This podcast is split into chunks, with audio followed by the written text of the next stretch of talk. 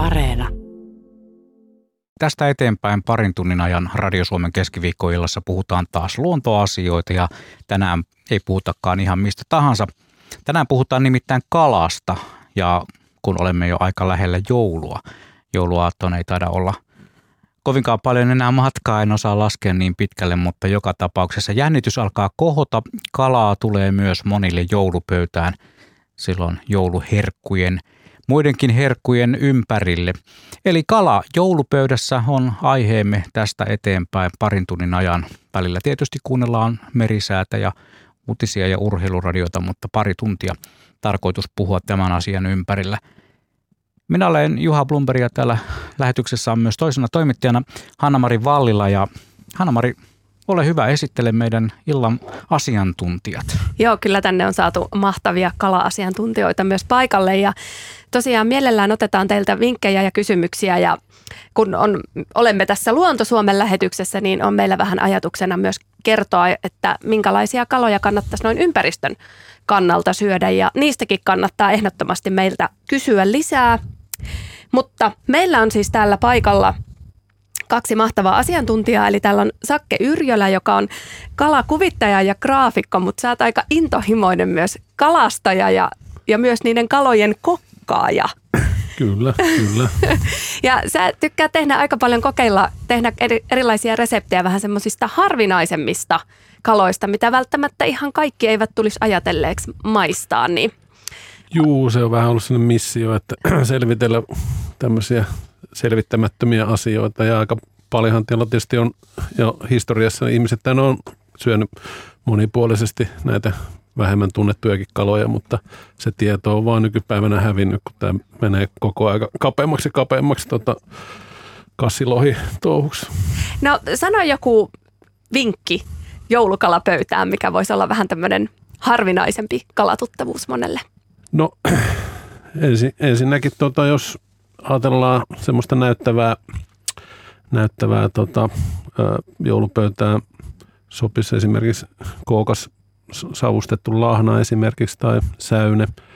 Ja nimenomaan tästä viimeisestä, niin sisävesien säynävässä on mahtava punertava liha ja se syö niin paljon järvikatkaa ja, ja tämmöistä niin, ja rapuja, niin ne on välillä ihan melkein kirjolohen punertavia, että jostain Kuopion kauppahallista saattaa saada, saada sellaisen ja graavaa sen ja, ja tota, siivuttaa sen, sen tavallaan niin poikki, poikkiruotoon sitten, niin se on ihan, ihan niin kuin huikea, huikean makuinen ja huikean näköinen, näköinen. Ja sitten meri, merikaloista niin tämmöinen ihan, ihan niin kuin super, super, super hieno raaka-aine joulupöytään toi härkäsimpun mäti.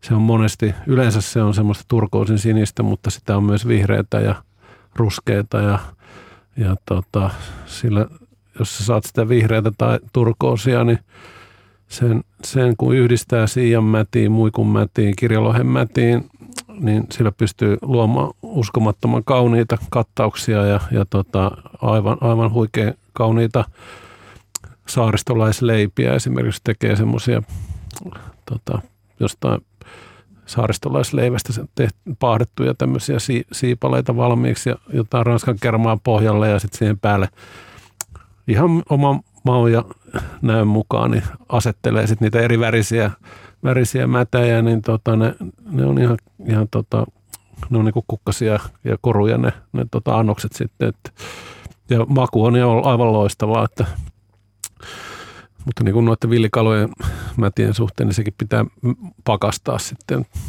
Tietysti tämä saatavuusongelma on myös siinäkin hankala, että se on, simppu on niin kuin tuolla saaristossa kalastaville. Se on kiusa verkossa ja, ja tota, niitä on yleensä paras, mitä mä oon kuullut, kun olin tuolla yhdessä kalaliikkeessä.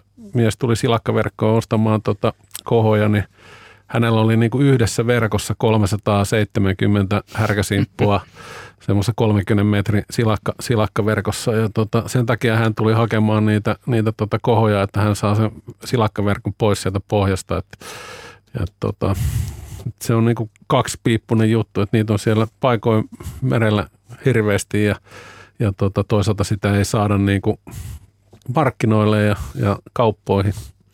Meillä onkin täällä toisena asiantuntijana Max Grönholm, joka on nimenomaan kalakauppias. Niin onko, onko sulla ollut koskaan härkäsimpun mätiä siellä myynnissä?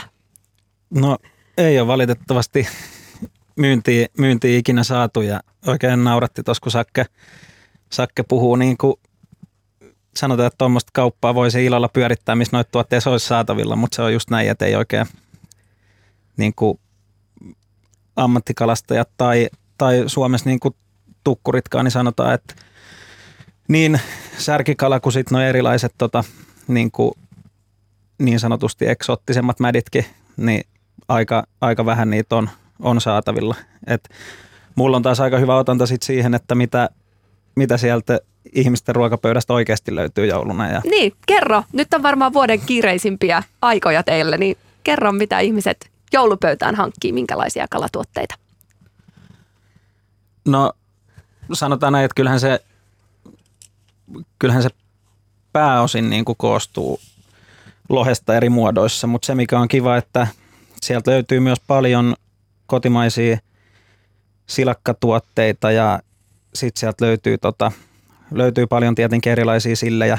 Löytyy myös tietenkin siikaa, siikaa silloin jalostetaan paljon, paljon eri muotoihin ja sitten meillä on, meillä on niinku ihan uutena noussut sit myös tosi hyvin niinku, niinku ihmisten tietoisuuteen ja sitten jopa, jopa niinku joulupöytiin, niin erilaiset kotimaiset sitten just sanotaan, että he, helposti lähestyttävät savustetut villikalat, että meillä on, meillä on laaja kattaus niin kuin savustettua särkeä ja savustettua lahnaa ja savumuikkuu ja savuahventa niin kuin ihan purkkitavarana saatavilla. Ja tuossa kun me ollaan nyt jouluennakoita otettu, ja tähän väliin itse asiassa pakko jo sanoa, että valitettavasti ennakot on jo täyttyneet. Meillä oli ihan, ihan ennätysmäinen, ennätysmäinen ryntäys tuonne jouluennakoihin, mutta sieltä löytyy paljon niin kuin ihan savustettua kotimaista niin kuin oikeasti luonnonkalaa nyt myös ihmisten, ihmisten joulupöydistä. Että ihan, ihan ennätysmäärät meni myös niin kuin savusärkeä ja savumuikkuu ja, ja semmoista, mutta kyllä se graavi, graavilohi, kylmäsavulohi, erilaiset katkarapu, skagenit ja lämminsavulohi ja sitten vieläkin huomaa paljon sen, että moni myös haluaa tehdä itse, että se on monelle joulusi pyhä asia ja me arvostetaan sitä myös tietenkin hurjan paljon, mutta sitten pyritään myös tuoda ne niin kuin oikeasti herkulliset ja käsityönä valmistetut niin kuin vähän helpommat vaihtoehdot ihmisten joulupöytään. Itse asiassa ollaan tässä just puhuttu tästä villikalasta, mitä monesti voi tai voikin hyvin suositella, että, että syötäisi ympäristön kannalta tämmöistä kotimaista villikalaa. Ja meille oli tullut tänne sähköpostiinkin tästä ensimmäinen kysymys, että Mitkä Suomen luonnonkaloista on niin sanottuja villikaloja, joita kehoitatte syömään? Vai viitataanko tässä kutuaikaan ja pyyntiin, jolloin lahnakin pikkuisen vissiin villiintyy? Niin mitä te tähän, tähän sanotte? Tosi hauska tämä kutuaikainen villiintyminen ja, ja tuota, kyllähän se varmaan kala joskus villiintyy, kun se näkee paljon ravintoa ympäristössä, mutta tuota niin, se on varmaankin just sieltä, sieltä maailmasta tullut tota, tämmöinen käsite, että, että, että ja ihan, ihan tavallaan hyvä, hyvä käsite siinä mielessä, että se, se tota, muutama, lu, muutama poikkeusta lukuun ottaen niin ihan, ihan tota, kattaa tämän, tämän homman. Lähikalahan olisi yksi kanssa semmoinen termi, millä voisi kuvata näitä, näitä meidän, meidän lähivesien kaloja ja, ja, ja, villikalossa se ainoa ongelma oli tämä uhanalaiset villit lajit, joita pitää välttää, että, että tota, niin kuin lohessa ja taimenessa ja ankeriaassa, niin, niin tota, ankeriasta nyt ei kasvatettuna saa, mutta, mutta lohta ja taimenta, niin se on monin paikoin vielä uhanalainen ja paikoin äärimmäisen uhanalainen, niin, niin, niin puhutaan järvilohesta, niin, niin tota, silloin ei voi kyllä mainostaa villikalaa, eikä jos esimerkiksi ollaan Saiman rannalla. Niin. Eli ajateltaisiin, on just näitä haukia ja särkikaloja ja silakkaa, tämmöistä, missä on hyvät kalakannat tällä hetkellä ja mitä kannattaisi ehdottomasti suomalaisten syödä enemmän. Kyllä. Tässä kohtaa onkin aika aloittaa puhelinliikenne. Meillä on Vesa Salosta mukana lähetyksessä. Terve Vesa. Terve, terve. Joo, ole hyvä vaan. Mä, joo, livekala, en mä mikään erityinen livekala ystävä ole kylläkään, mutta sitä piti tuossa pari-kolme vuotta sitten tehdä ja teinkin. Ostin kapakalan hallista Turusta. Ja, mutta mistä en löytänyt, vaikka mä miten googlasin ja muuten, niin sitä lipeenteko-ohjetta, että kuinka paljon koivun tuhkaa laitetaan ja niin päin pois. Että varmaan kokeille se on koulussa opetettu, niin voisitteko kertoa tämän? Ja harmi, että Jaakko Kolmonen ei ole paikalla, koska no, tuota, rupeaa, tämä menee itseltä ainakin ohi. En ole uskaltanut lähteä koivutuhkaa tekemään ja lipeätä siitä, että onko Maksilla tästä niin kuin kokemusta? No sanotaan näin, että itse en ole tehnyt ja en ole, vaikka se on ollut iso, isoäidinkin pöydästä niin kuin tuttu itselle jopa melko nuoresta asti herkku, mutta en, en, ole, en ole itse asiassa ikinä niin kuin silleen, että joku olisi tehnyt itse, että siihen oman käsityksen mukaan jopa, jopa valmistusvaihe melko kriittinen, ettei siinä tiety, tietynlaisia myrkkyjäkään synny, että kyllä mä tässä on niinku kauppiana pakko sanoa, että meil, meiltä löytyy niinku hurjan laadukas ihan, ihan niinku turskasta, aidosta turskasta tehty niinku va, valmiiseen muotoon, että, mutta niinku alussakin jo sanoin, että arvostan, arvostan aina, kun halutaan tehdä itse, ja nyt nousee kyllä arvostus ihan huippuunsa. Sitten jos, sit jos lähdetään jo ihan koivutuhkasta lähtien niin kuin, niin kuin hieromaan, mutta tämä on kyllä pakko, että tälleen, tälleen suht, suht nuorelle kalakauppiaille, niin tämäkin kyllä menee, menee jonkun verran huti.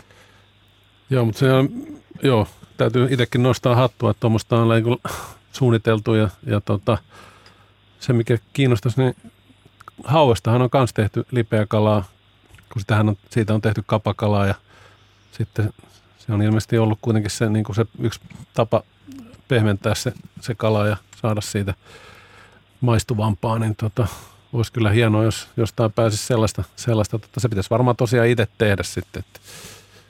Mistä kalasta sulla oli ajatus, ajatus tehdä tätä?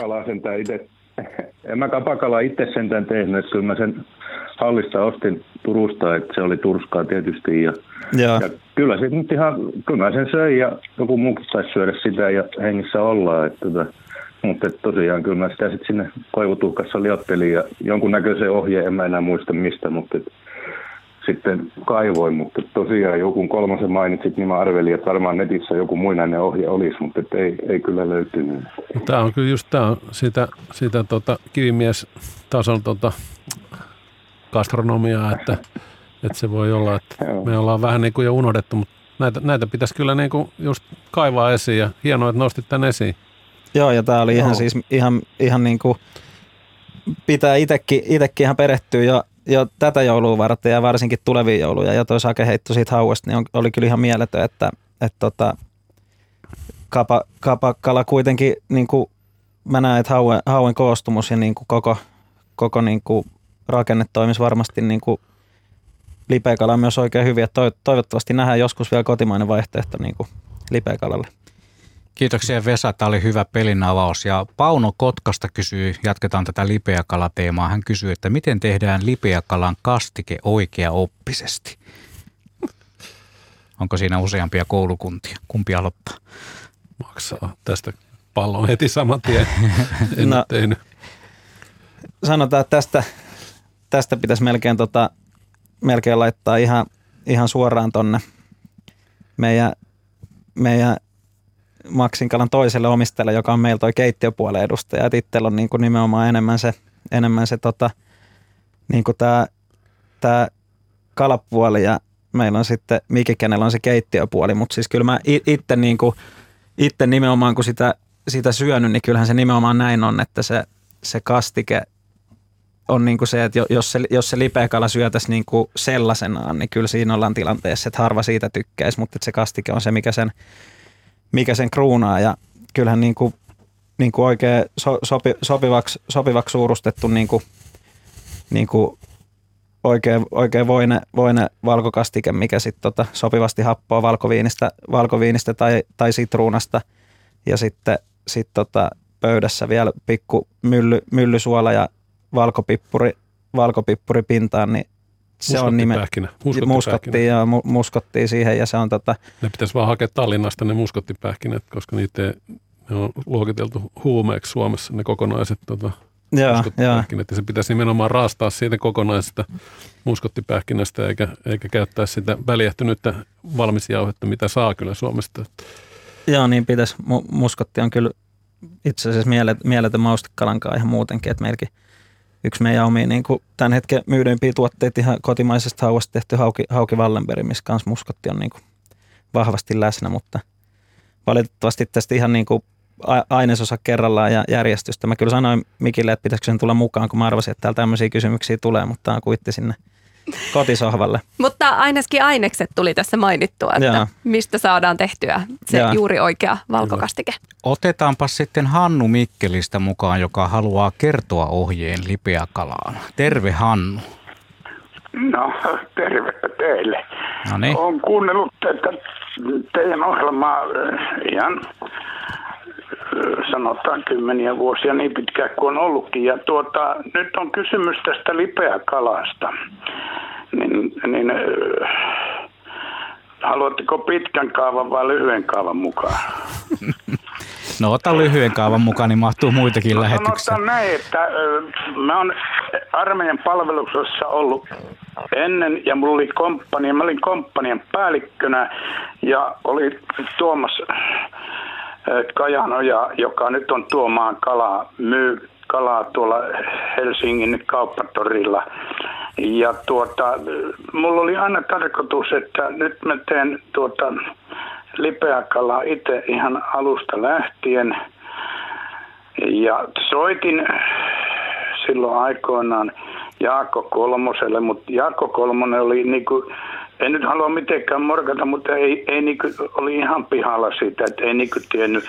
Ja äh, siinä on kaiken näköisiä ohjeita, pannaan sitä, nyt en muista mikä se on se äh, tuota, valkoista ainetta, mutta Tuomas Kala, Kajanojalta tilasin, sieltä ei saa tuota, se ei ole turskaa. Turska on tosi harva, harvinainen saatava, niin se oli molvaa, mitä mä tilasin. Mä olen toistakymmentä vuotta tehnyt sitä lipeäkalaa ihan, ihan siitä kuivasta. Se on, se on ö, kuivattuna niin kuin, miten nyt sanoisi, kuvailisi aaltopahvia ja sitten kun se tehdään sen ohjeen mukaan, mutta se ei tarvii sitä mm, mitään muuta kuin lipeää. Ja tuota, koivutuhkasta se tehdään. Ja tuota, tarvii vaan kaveri, joka pui, ö, lämmittää uunia pelkillä koivu, koivuhaloilla. Ja tuota, sitten vaan pannaan se kattilaan ja vettä päälle ja sitten keitetään. Ei ole nyt, se on vähän niin kuin,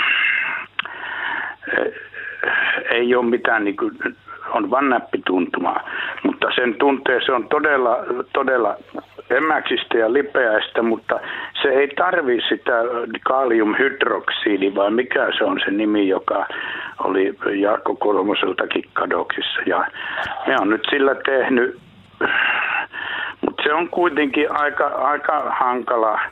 Sitä liotetaan vedessä kolme viikkoa ja välillä otetaan pois ja välillä taas siinä lipeässä ja huudella. Että se, on, se on tietysti kun oma tekemä. Me on tosiaan toistakymmentä vuotta tehnyt, mutta nyt on, on siirtynyt tuohon normaali kaupan, kaupan lipeäkala. Ja soittelin sitten, en muista nyt minkään lipeäkalan valmistaja, niin soitteli sillekin silloin, että näitä ohjeita, niin ne sanoo kans, että ei ne sitä hydroksidia käytä, vaan pelkästään tota koivutuhkasta keitettyä lipeää. Ja, ja tuota, niin kuin äskeinen kaveri sanoi just, että tosin en kaikkea kuulukaan, mutta että se on se, se, on se kastike on se ykkönen, mutta tosi paljon syön itse ihan, ihan paljaltaan suolavedessä keitetty ja sitten vähän musta äh, valkopipuria siihen ja ihan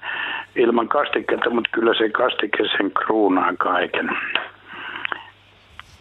Oletteko te nyt vielä sillä kuululla, kun en nyt Kyllä, kyllä, kyllä. Sulta tulee ta- no puhetta niin, niin paljon, joo. että me vaan kuunnellaan hartaudella.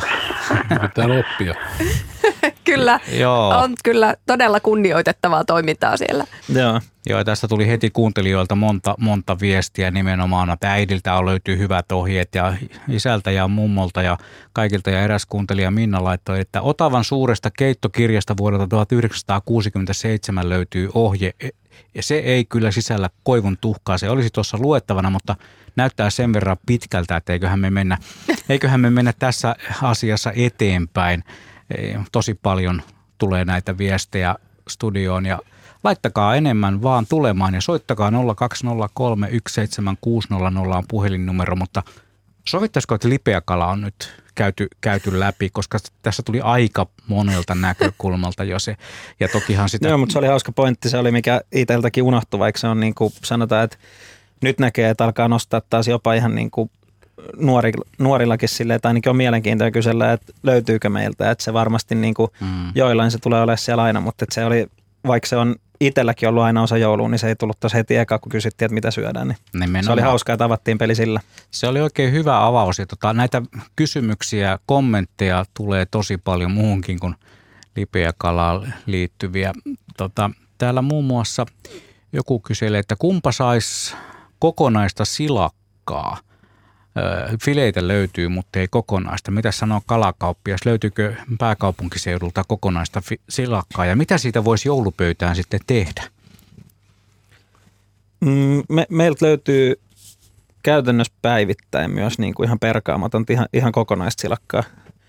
Silloin, silloin puhutaan hurjan herkästä tuotteesta.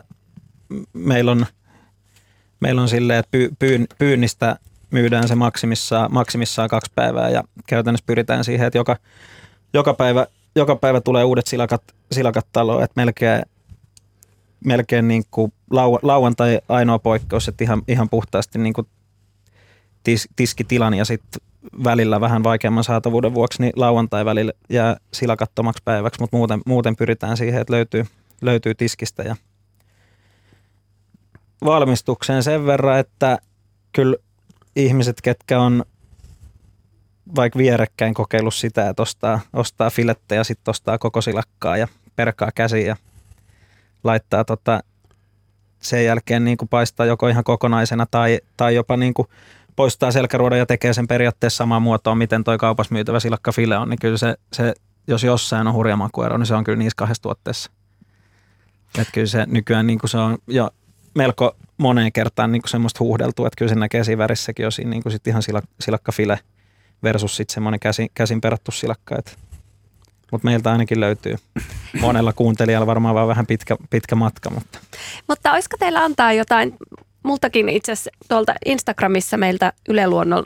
Instagramissa sai laittaa kysymyksiä ja, ja tota, itse asiassa mulla oli tullut, tullut ihan henkilökohtaisestikin Facebookiin kyselyä, että että jotain silakkavinkkiä joulupöytään. Täällä on niin. muuten yksi, neuvotaan yksi kohta, mutta annetaan asiantuntijoiden ensin Joo, kertoa joku. tulisiko teiltä molemmilta joku hyvä vinkki, miten valmistaisitte silakkaa joulupöytään?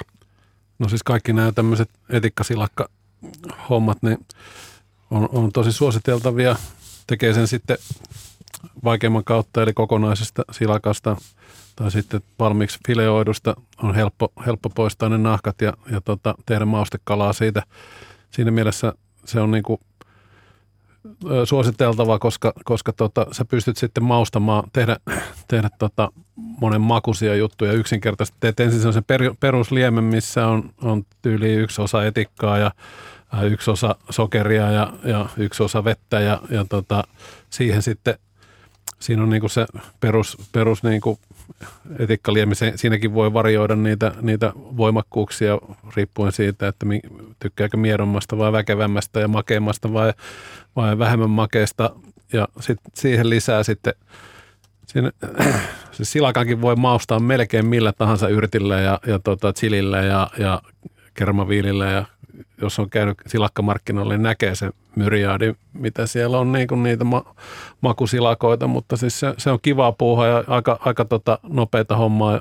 Just silloin, kun sä ostat ne valmiit silakkafileet ja mä luulen, että että tota, tuossa maustekaloissa, niin se, että onko se huuhdeltu ja muuta, niin ei, ei hirveästi vaikuta sitten siihen, siihen, siinä on just se etikka on kuitenkin aika voimakas, voimakas tota, taustalla, niin mutta sitä mä suosittelen niin kuin kokeilemaan ja, ja tota, tekee, tekee tota, kokeile rohkeasti erilaisia mausteita ja erilaisia sekoituksia.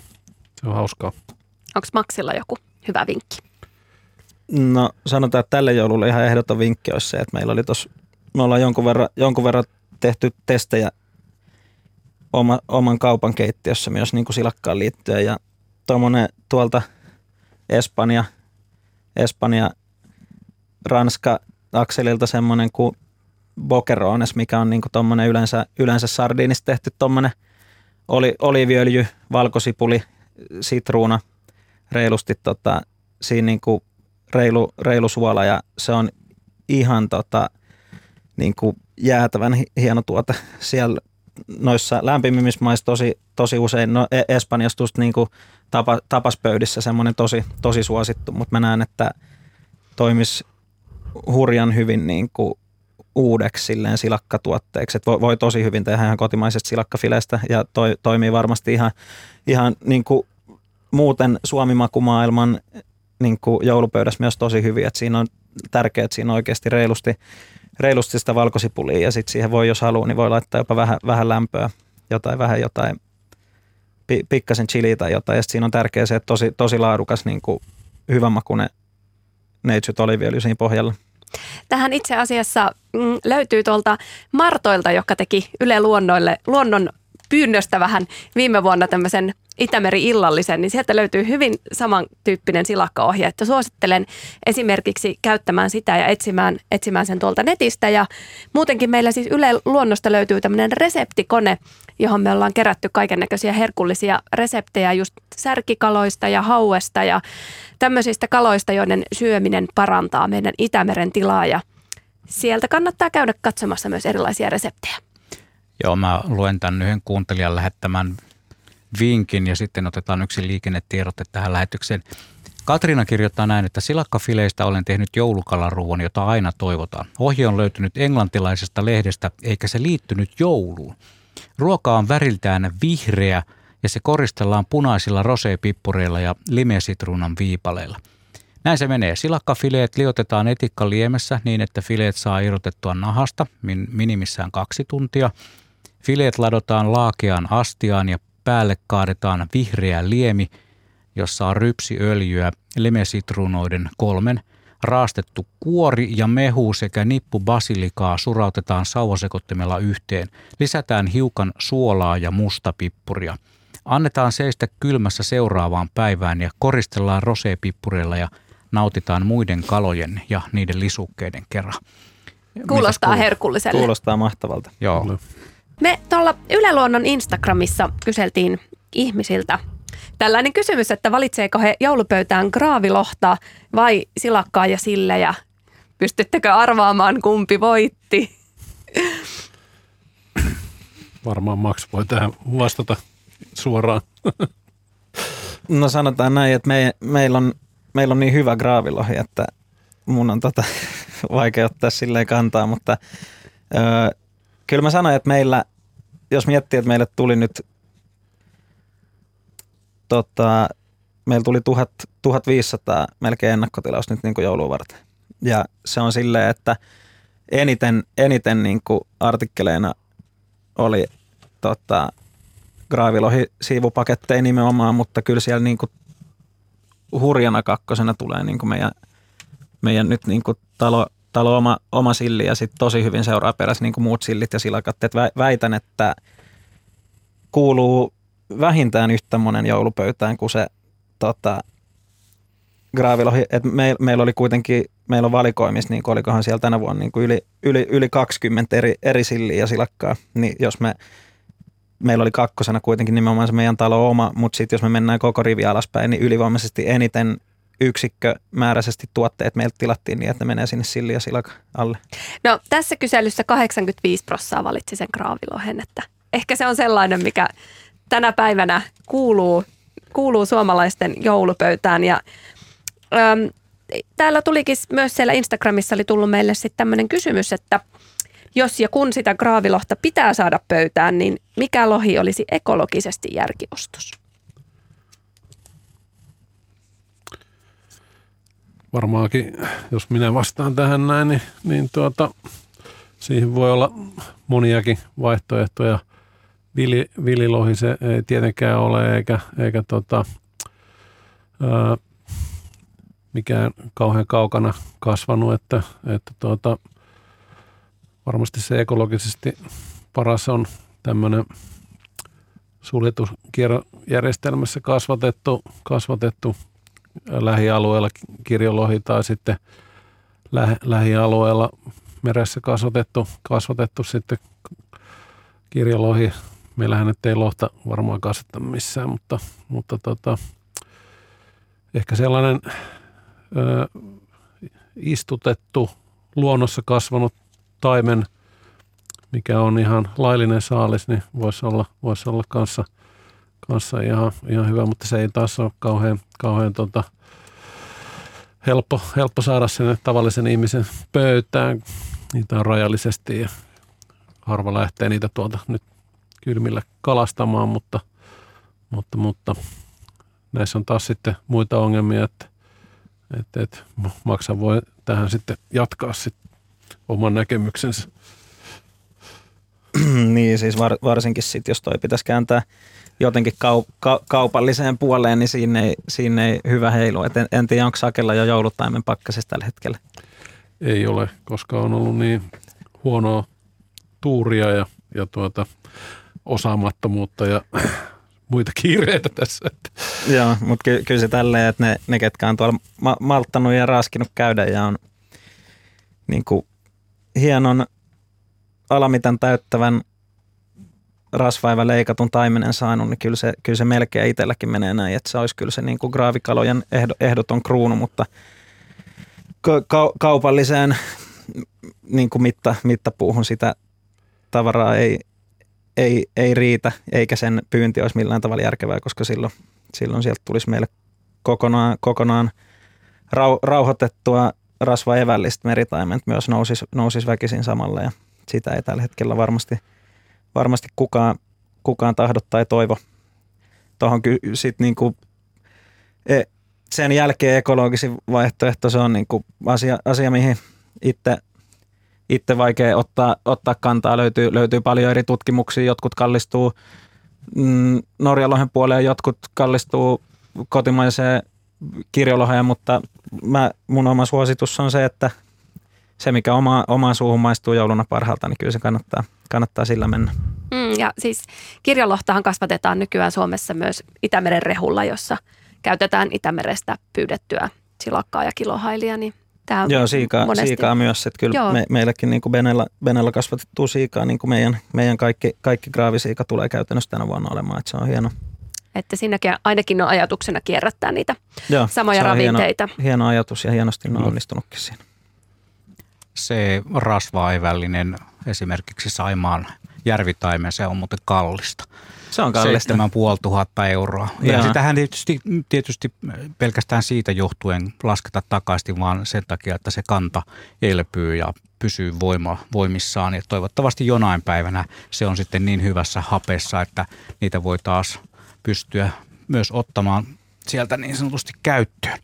Mutta kallis tuote on, ei varmaan moni sellaista lähde tekemään, että ottaisi tieten tahtoin sellaisen. Me otetaan lähetykseen tieten tahtoin Kotkasta Pirkko mukaan. Terve.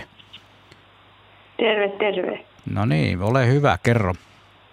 No niin, mulla olisi tämmöinen, sota, itse sota-aikana syntynyt ja vanhemmat on tuolta ulkosaarista lähtöisin, että mulla on oikein vanha saaralainen hyvä ohje.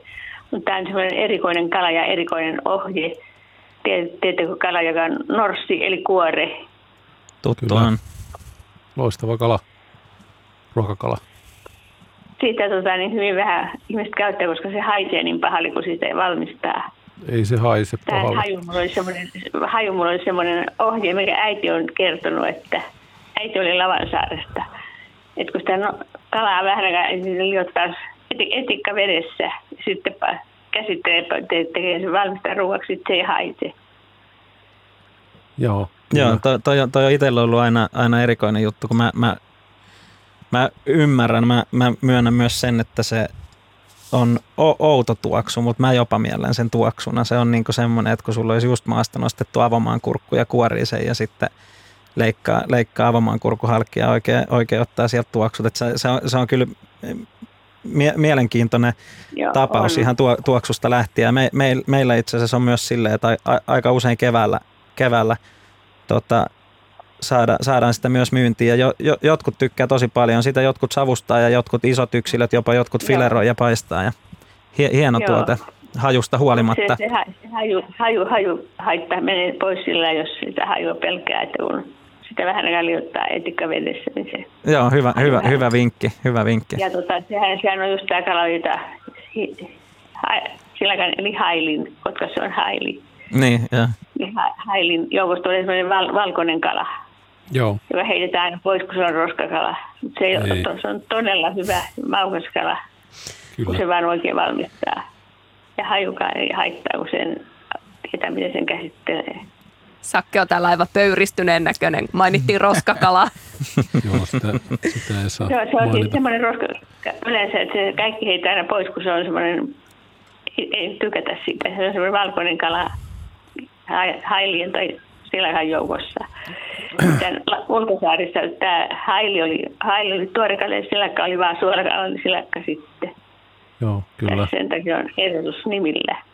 Se on jännä, miten Suomessa ollaan niin paljon arvotettu kaloja ja, ja meillä puhutaan jalokaloista ja, ja tuota, arvokaloista ja raskakaloista ja vähempiarvoisista kaloista. Ja meidän on pakko lokeroida nämä ja aika sumelematta heitellään sinne roskakoppaan näitä, näitä tota, aivan siis huikeita ruokakaloja, mitä tuolla naapurimaissa niin arvostetaan, niin kuin venäläistä keväällä onkin tässä Helsingin edustalla, niin nimenomaan ne menee tuohon merelle pilkkimään kuoretta ja se on niillä ihan huippusaalis. Samoin just ruutana esimerkiksi, mitä, mikä on niin kuin ihan viheliäisimpiä niin kuin mutakaloja jonkun mielestä Suomessa, niin se on niin kuin Venäjällä kanssa niin kuin aivan huippusaalis, kun saa iso ruutana ja, tuota, ja tämmöisiä niin kuin esimerkkejä on niin pilvipimeä, että, että Suomessa on niin kuin tämmöisen ruoka, kalaruoka monokulttuuriin menty, katsotaan niin kuin todella kapealla kiikarilla ja, ja, ja heti kun on vähän jotain poikkeavaa, että se kala on vähän niin kuin erinäköinen tai oudon tuoksunen tai silloin iso silmä tai jotain tällaista, niin se on heti sitten niin kuin, heti, siihen ei uskalleta koskea, että, että en tiedä missä kohti tämä meidän geenipoli on mennyt sille pieleen, että täällä, täällä tota noin, niin kuin ollaan niin menty sen yhden, yhden kalan perässä sitten. Että oli se sitten silakka, mikä on, on loistava kala, tai ahven, mikä on loistava kala, tai kuha, niin, tai lohi. Nämä on, niinku niitä, nämä on niinku loistavia kaloja, mutta välillä ne tuntuu, että ne on ihan yliarvostettuja. Sen kyllä näkee myös tuolla kalatiski äh, hinnastossa, kun sä katot siellä, välillä saattaa kuhaa file olla 40 euroa kilo ja siinä on vieressä sitten niin kuin norssia 5 euroa kilo ja, ja tota, se, on, se on ihan uskomatonta. Mä en, mä en niin pysty tajumaan tätä näin. Ja sehän on loputon suo. Sanotaan, että si, si, siinä olisi meillä kaup, niin kauppi ainakin ja tuolla niin kuin, ka, niin kuin kaikkien, ketkä ottaa tavalla tai toisella osaa tai arppaa kalan myymiseen, on se sitten tukkuportaan tai sieltä ammattikalastajasta lähtien, niin meidän pitäisi kyllä tehdä iso, iso, iso kampanja ja ot, ot, ot, otan siitä toki jopa jonkun verran itsekin vastuuta, että mä y- ymmärrän sen, että se alku, alkuun se vaatii jopa sitä, että tehdään, tota, tehdään siitä joku helposti, helposti lähestyttävä, ehkä, ehkä puolivalmiste tai joku, milloin sitä sitten sit on helpompi ekan kerran maistaa ja sitten huomaa sen, että hei, et eihän tämä ollutkaan niinku sitä, mitä muisti, vaikka ei oikeasti edes muista, vaan on vaan kuullut kauhutarinoita, että se koko niinku – toi on kyllä, ja just se kun miettii tota, noita termejä, niin kuin, että on, on roskakalaa ja on, on jalokalaa, ja mitä Sakkikin sanoi, että niin kuin yllättävää en ole sitä edes miettinyt, että jopa, jopa siihen ulkonäköön tai ruoto, ruotorakenteeseen tai erikoisiin asioihin liittyviä, liittyviä asioita, mitkä kaikki kuitenkin on, on, on ratkaistavissa, niin sitten taas ne, mitkä on, mitkä on ollut ja, jalokaloiksi luokiteltu, niin sieltä yllättävän moni sitten mennyt nimenomaan tuonne uha puolelle, että on siinä, on siinä menty isosti metsää jotenkin. vanha Loruhan sanoo, että kissalle kiisket, koiralle kuoreet, eli johan meitä on sitten ihan siellä melkein heti, kun mä oon opetettu, opetettu lukemaan tai edes vielä siinä vaiheessa, niin meitä on jo opastettu, että ne on niitä huonoja kaloja, ei niitä itse syö. Toisaalta mä voin kertoa tuohon mun, mun ukkini, ää, mummolla oli tämmöinen loru, missä hän kertoo oman poikansa tota, tämmöisestä ei-jalokalakalastuksesta. Se meni tällä tavalla, että hei poikain ongel käy, 15 kiiskiä sai, aservan sai oivallisen. Ja tätä meille lapsena toisteltiin aina, kun me saatiin jostain laiturin nokasta joku pieni kiiski tai ahven tai muuta. Ne kaikki perattiin ja paistettiin voissa ja ne oli, ne oli ihan juhlaruokaa. Ja, ja tota, tämä on tietysti, voin kuvitella, että siinä 1800-luvulla niin siellä Simpeläjärven rannalla, niin se voi olla, että se on pienikin salakka tai rantamaikko tai kiiski, räkäkiiski, niin onkin ollut sitten niiden harvoja perunoiden kanssa, jos niitä on ollut vielä jossain, niin tota, aika, aika lailla merkittävässä roolissa myös. Mm. Kiiskihän oli joskus aikanaan suuri herkku, sitä vietiin tuonne ulkomaille Pietarin hoviin. Ja elävänä talvella ajatellaan, että sitä niin kuin rahdattiin reellä äh, sinne, muista montako hopearuplaa yksi makso, mutta tuota, ni, niillä tehtiin ihan tiliä, että niitä mm. rahdattiin, ajattelen sen ajan niin kuin reki, rekisysteemillä, niin jossain vesi, vesisaavissa kovissa pakkasissa, niin se on ollut kova homma. Huikeeta. Hei Norseista, kun puhuttiin tuossa äsken, niin täältä tuli anonyymiltä kokilta viesti, että tällainen norssiohje. Norsit fileoidaan, fileet savustetaan, savufileet ladataan purkkiin, jossa on hyvin ohuita punasipuliviipaleita, ohuita porkkanan viipaleita, hieman pilkottua valkosipulia ja päälle parasta oliviöljyä. Suolaa voi käyttää syödessä, jos haluaa. Vaihtelua saa laittamalla mukaan tomaattipyrettä. Käy tietysti myös silakan kanssa tämä resepti, mutta norssi on lohikalana rasvaisempi ja maultaan parempi. Näin nimimerkki Anonyymi Kokki. Kyllä söisin ehdottomasti. Kyllä. Ja. Siis näitä monia reseptejä voi vaihtaa ihan villisti niin kuin kalasta kalaa, että tuota, just nämä purkihommat ja kylmäsavustukset ja kraavaukset ja muut, niin, niin, niin rohkeasti kokeilemaan. Kuulosti hienolta. Tässä tosiaan, kun päästiin puhumaan vähän erilaisista kaloista, mitä meillä löytyy, niin sä oot, Sakke, tehnyt paljon särkikaloista ruokaa, niin olisiko sulla antaa nyt joulupöytään joku ohje? Jos olisi niin hyvä tuuri, että saa jotain herkullista särkikalaa, niin miten valmistaa?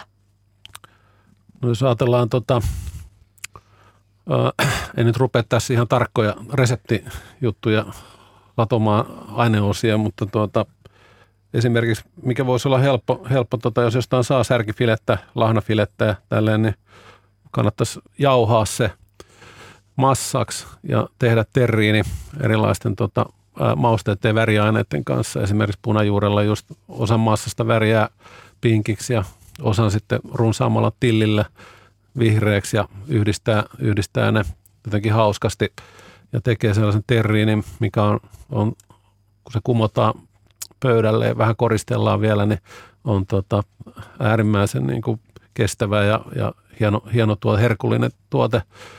Osa, jos on viitseliäisyyttä, niin, niin tämä kylmäsavustushomma nykyään saa niin, kylmäsavustus on yllättävän yksinkertaista tota, itse. Harmillisesti niitä ei, ei aina saa, ehkä Maksin kaupasta saa myös kylmäsavusärkiä, mutta, mutta tuota, jos saa, saa lahnaa tai särkeä haukea, niin, niin tota, hankkii semmoisen kylmäsavugeneraattorin ja, ja savustaa takapihalla. Kerrostalossa se voi tietysti olla vähän hankalaa, mutta jos on joku mökki tai asumaalla tai omakotitalossa, niin sisäpihalla tälle viileällä ilmalla, niin se on helppo tehdä. Ei tarvitse kuin pah, pahvilaatikon käytännössä ja sinne ne kalat jotenkin pallogrilli on hyvä paikka kylmäsavustaa. Mä oon paljon kylmäsavustanut erilaisia särkikaloja ja ja si, silakka myös on ihan, ihan mahtava kylmäsavukala, että tota, sitä melkein kaipaa, että saisi vakuumissa ihan prismastakin, kun se on niin yksinkertainen, kun sitä teollisesti tehdään sitä, niin, niin tota, tämmöistä silakkafilettä, niin sen kylmäsavustaminen on lastenleikkiä ja, ja sitten ne, ne on helppo poistaa nahoista ne fileet ja ehkä pienentää niitä, jos haluaa tai näin poispäin. Ja hauen mätiäkin on maistanut kylmäsavustettua. ja joulupöydässä nimenomaan ja oli erittäin herkullista. Tuossa päästiin jo vähän keskustelemaan äsken särjistä ja tämmöistä kysymystä on itse asiassa useampikin ihminen kysynyt tuolla meidän luonnon Instagramissa, Yle Luonnon Instagramissa, että mikä olisi ympäristöystävällisin joulukalaherkku? Niin saisiko teiltä Eli täällä on tosiaan paikalla Max Grönholm, kalakauppias ja sitten Sakke Yrjölä, joka on tämmöinen kalakuvittaja, mutta sitten erittäin intohimoinen kalojen kokkaaja myös. Niin saisiko teiltä molemmilta nyt jotkut suositukset? Kumpi aloittaa? Aloita sä nyt. Joo, siis kyllähän se ilman muuta oma näkemys on se, että sitten me hypätään kyllä nimenomaan sinne kotimaisiin särkikaloihin ja niin kuin oma, oma, oma heitto niin kuin silleen, mikä on helppo toteuttaa ja mikä onnistuu silleen, että jos käy vaikka meidän kaupalla, niin on nimenomaan se, että ostaa, ostaa vaikka pari purkkiä sitä savustettua kotimaista särkeä. Se on tosi helposti säilytty ihan rypsi, rypsiöljyyn ja sitten tota, valuttaa ylimääräiset öljyt pois ja haarukalla, haarukalla rikkoo se savuserien rakenteet. Siinä on tosi hauskaa se, että se on siis ihan vaan perattu ja päätön särki ja pyrstö otettu pois.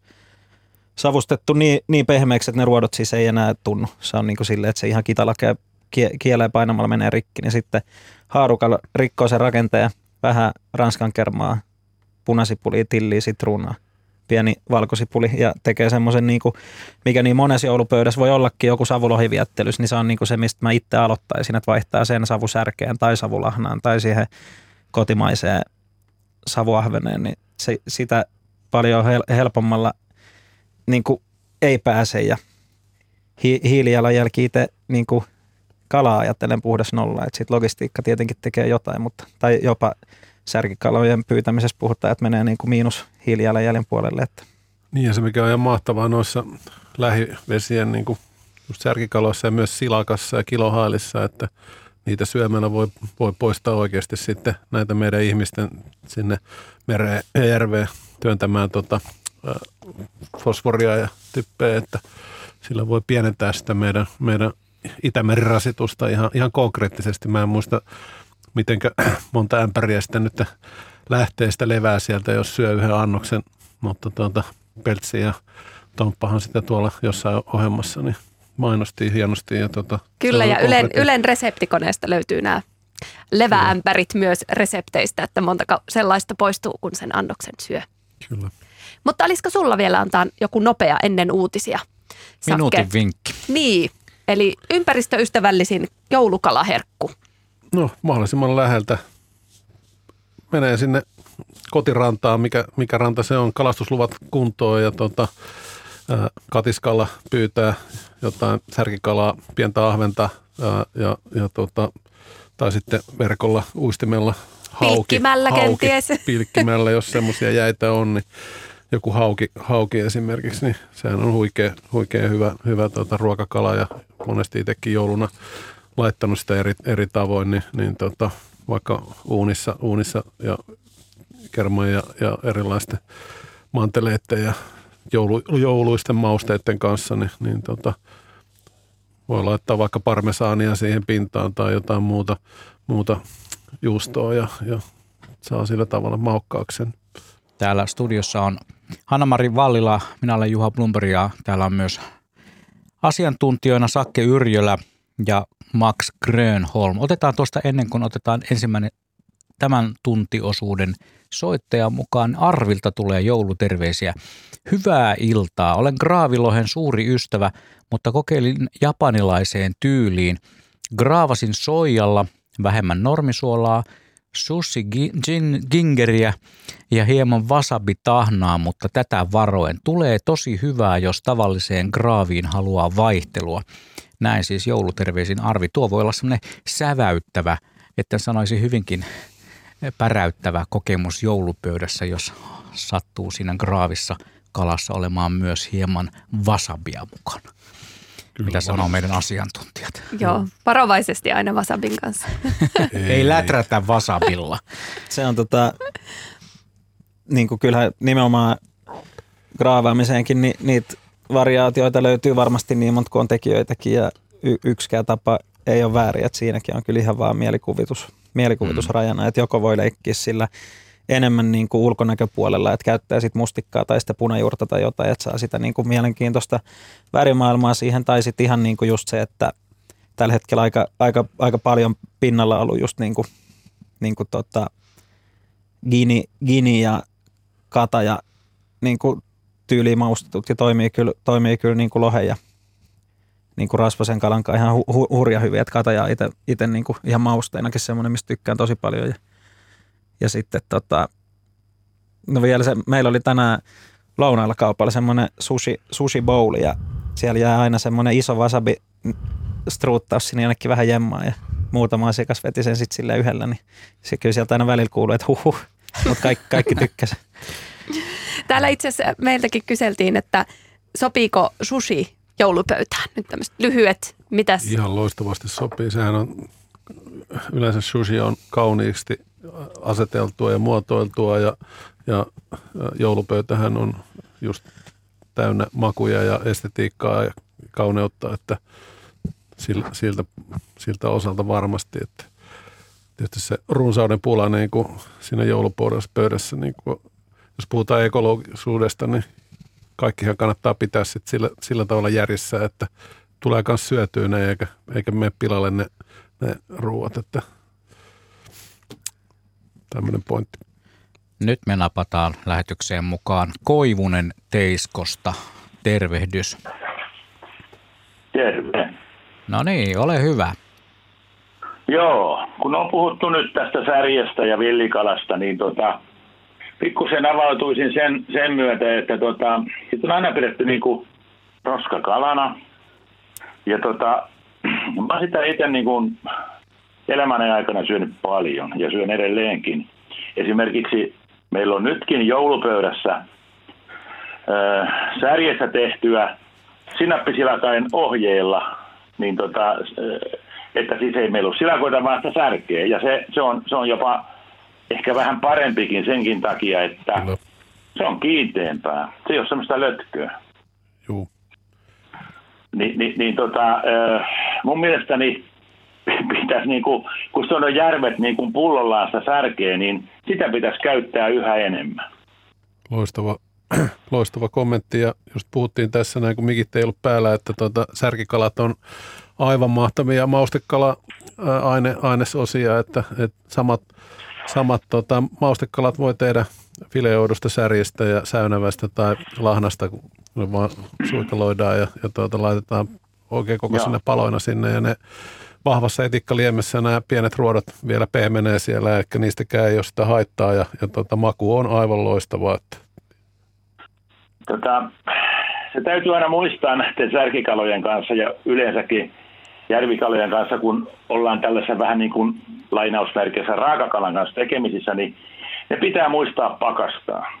Juu. Ja se 24H, se niin kuin riittää esimerkiksi särkikalalle, että sieltä lähtee ne kaikki, kaikki maksaan siirtyvät marot, jos siellä sattuu sellaisia olemaan, mutta en usko, että Näsijärven kalassa niitä on, koska tämähän on käsittääkseni Itämeren ongelma, mutta mutta se, että tota, aina täytyy olla varovainen ja sama koskee myös kuhaa.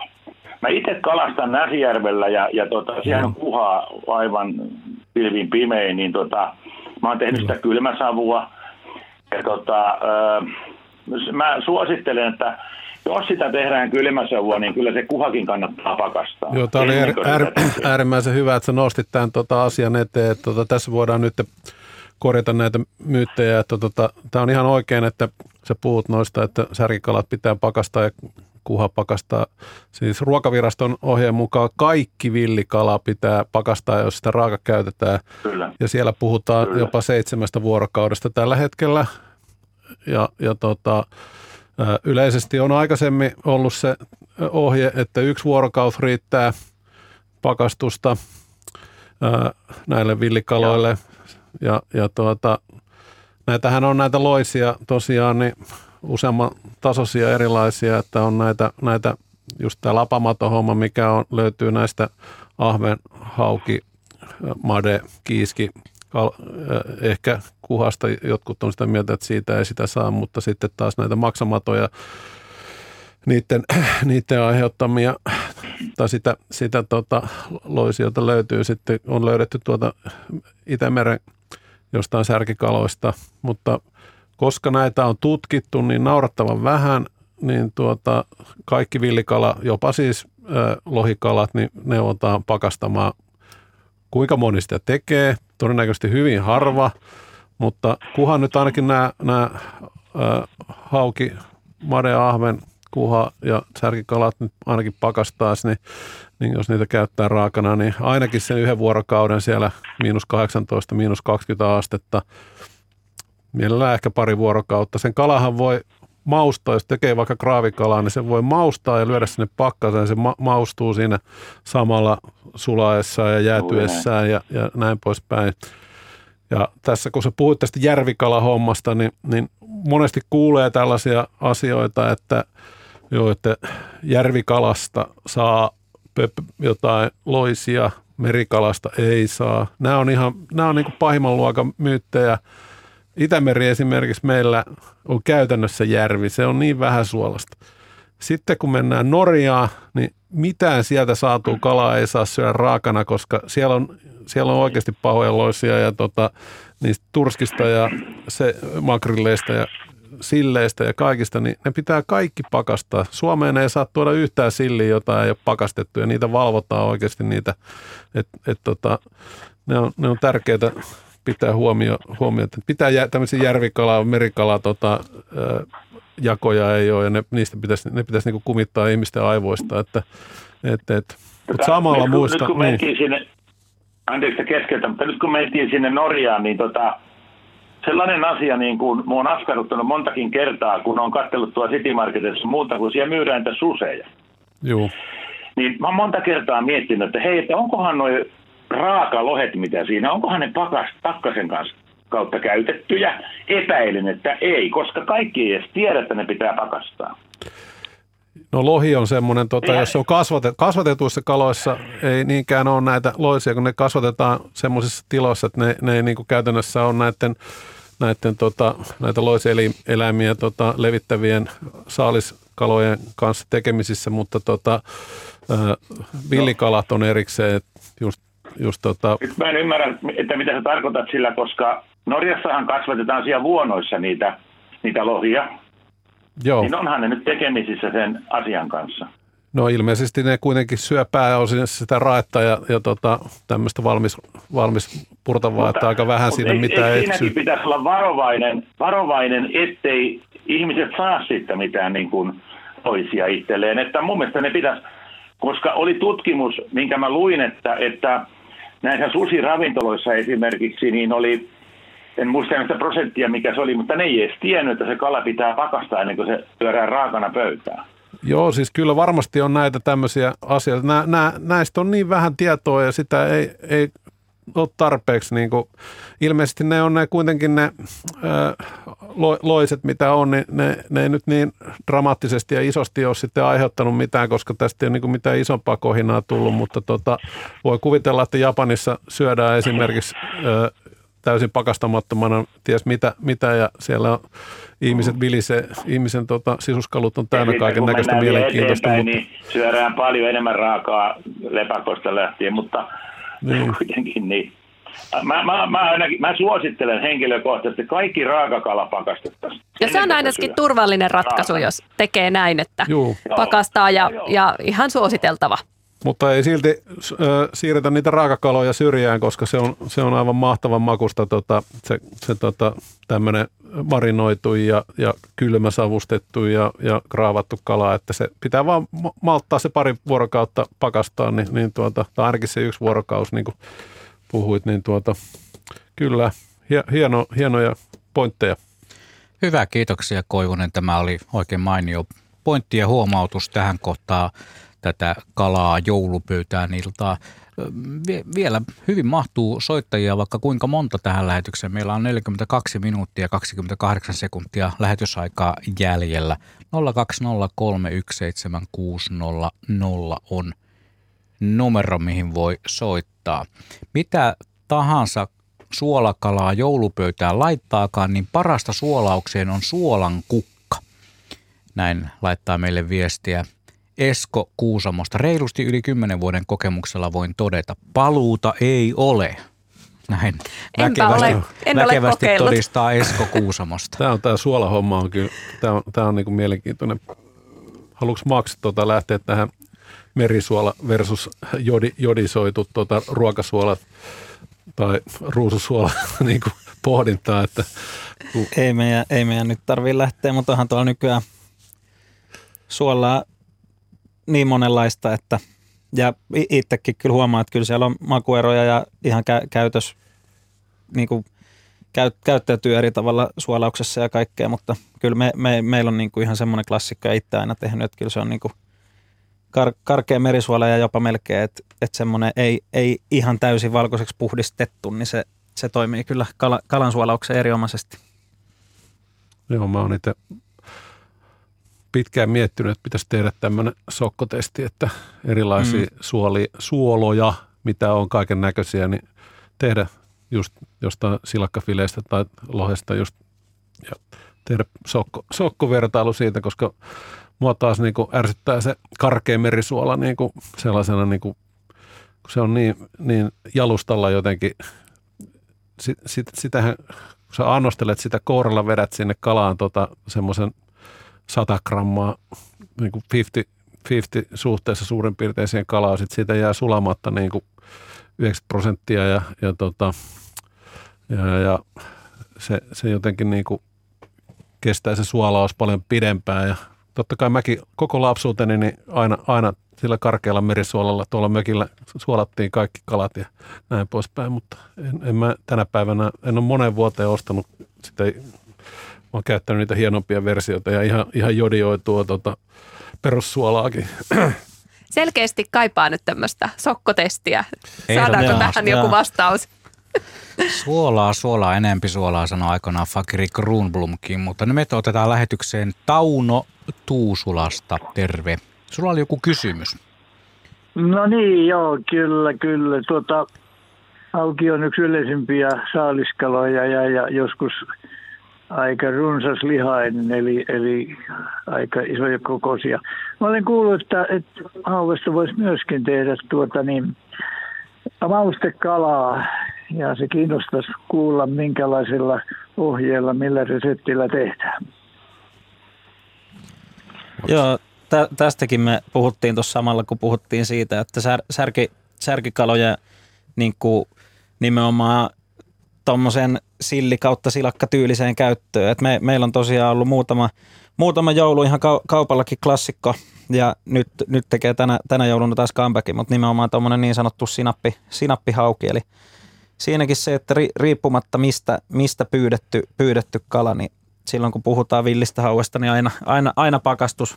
Sen pari vuorokautta itse, itse pitäisin kyllä niin kuin hau, haukea sit pakkasessa ja sen jälkeen tota, ihan, ihan tota, ronski suolaus samalla lailla kuin, kuin graavaisi se lohifileen, niin graavaa, graavaa sen haukifileen, mutta se, se ei tarvi mitään tota, käytännössä soke, sokerihässäkkää siinä vaiheessa. Et ihan nimenomaan se karkea tai, tai hieno, hieno suola päälle ja sitten, tota, sitten tota, sen jälkeen se voi olla vuorokauden, vuorokauden siinä suolassa ja sitten tekee semmoisen semmoisen tota ihan, ihan perus niin kuin e- etikkalia. Me sanotaan, että etikkalia, siinä, siinä voi olla etikkaa jopa vähän enemmän kuin semmoinen niin kuin y, yksi, suhde, yksi suhde etikkaa, yksi suhde vettä ja yksi suhde sokeria. Että siihen, siihen voi laittaa etikkaa jopa vähän, vähän reilummin ja se tekee siitä hauen koostumuksesta ihan, ihan mielettömän jopa semmoisen vähän, vähän toffee, toffeemaisen, että siihen tulee tosi, tosi miellyttävä semmoinen pintarakenne ja sisälti ihan semmoinen tosi niin kuin, ei, ei liian pehmeä, mutta tosi, tosi hyvä. Me, mennyt meillä asiakkailla kaikille niin kuin melkein, melkein ohi, ohi silliä just sen koostumuksen takia. Ja sitten sille voi tehdä,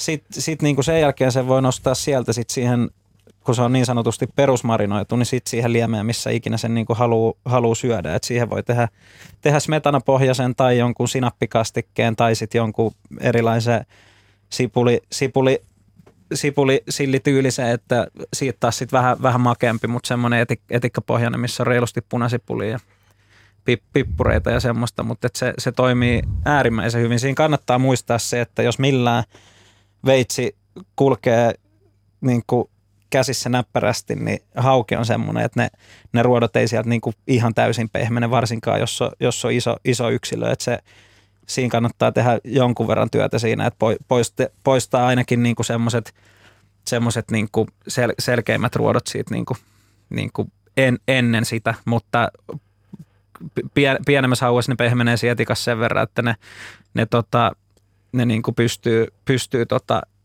ihan, ihan hyvin syömään myös ja itselläkin, itselläkin tosi, tosi vahva semmoinen suhtautuminen haukea, että kyllä ne kannattaa sieltä yhden, yhden ja kolmen kilon välistä ne, ne ruokakalat ottaa ja siitä, siitä melkeinpä kaikki noin kaikki noi ruuat ja ihan nimenomaan se ruoto-ongelmakin melkein poistuu sitten samalla. Mutta ei ole mitenkään hirmu hankala homma myöskään fileoida hauesta ruodotonta.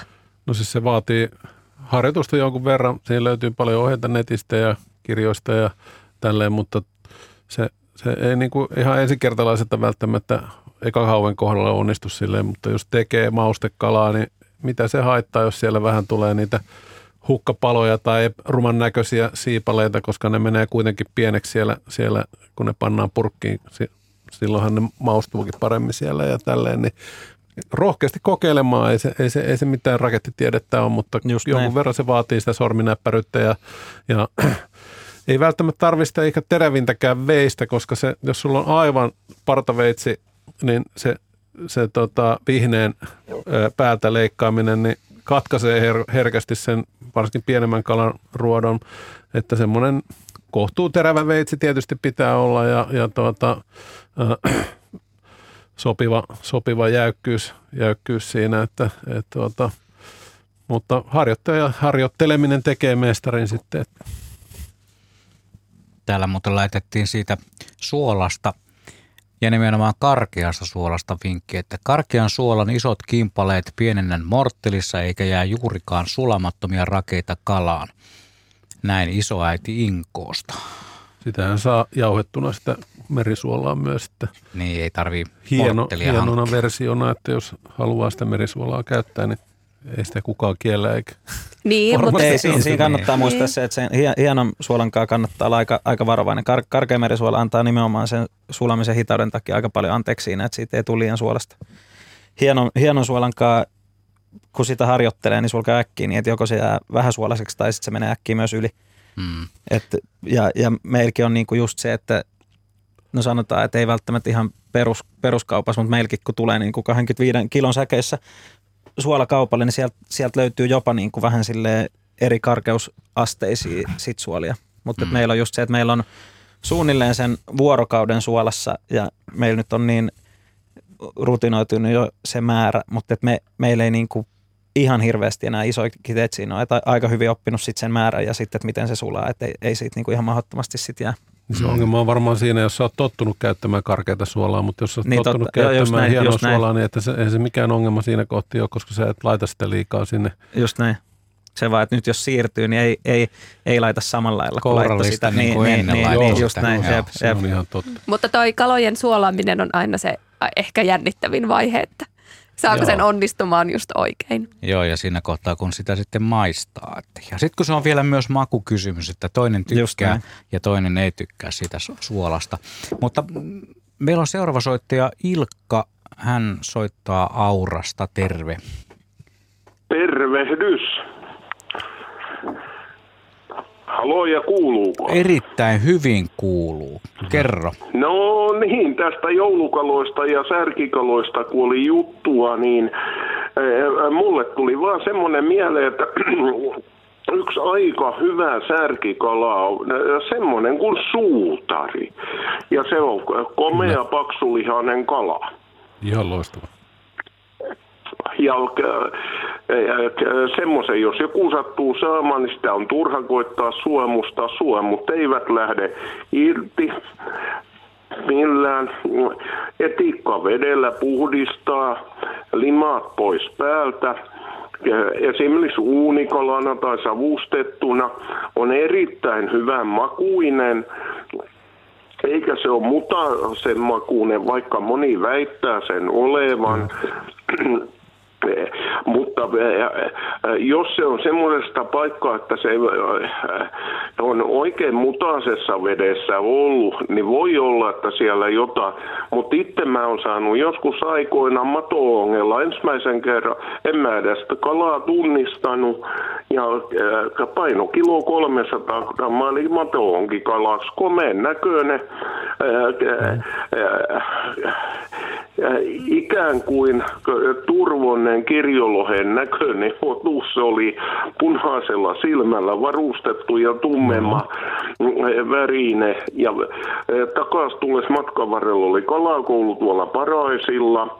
Ja niin kävin sieltä oikein kysymässä, mikähän tämä otus nyt te on. Ja se savustettiin ja siitä tuli oikein hyvä. Sitten myöhemmin mä oon saanut pari kertaa mato-ongella vielä. Toinen oli suunnilleen samaan kokoinen ja toinen oli sitten vajaa puoli kiloa pienempi. Ja sitten kolmannella kertaa, niin mä en tarvinnut mitään kalast, varsinaisia kalastusvälineitä, vaan pelkästään ylösnostolaitteen kesä-heinäkuun välissä, kun ne kutee. Se on hieno luonnonnäytelmä myös, kun niitä sopivassa paikkaa on. Joo. Ne on niin kuin elokuvissa hain selkää evät, kun näkyy, niin samalla tavalla pyöri niitä hirveän paljon joskus mm, noin yhden aikaa yöllä.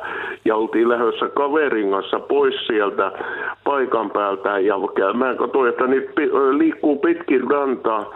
Mä pistin iso haavin vetteen. Ja katsoin, että sitten kun ne liikkuu, että sitten kun niitä on kohdalla, niin nostanpa haavi ylös. Niin satuin saamaan kolme kappaletta. Yksi oli kilo 600 grammaa ja jälleen kerran kilo 300 grammaa ja noin puoli kiloinen. Ja pelkän haavi avulla, joka oli niin kuin aika jännittävä kokemus. Ja se on niin kuin jännä katsoa, koska niitä ainakin siinä paikkaa navussa oli hirmuisen paljon.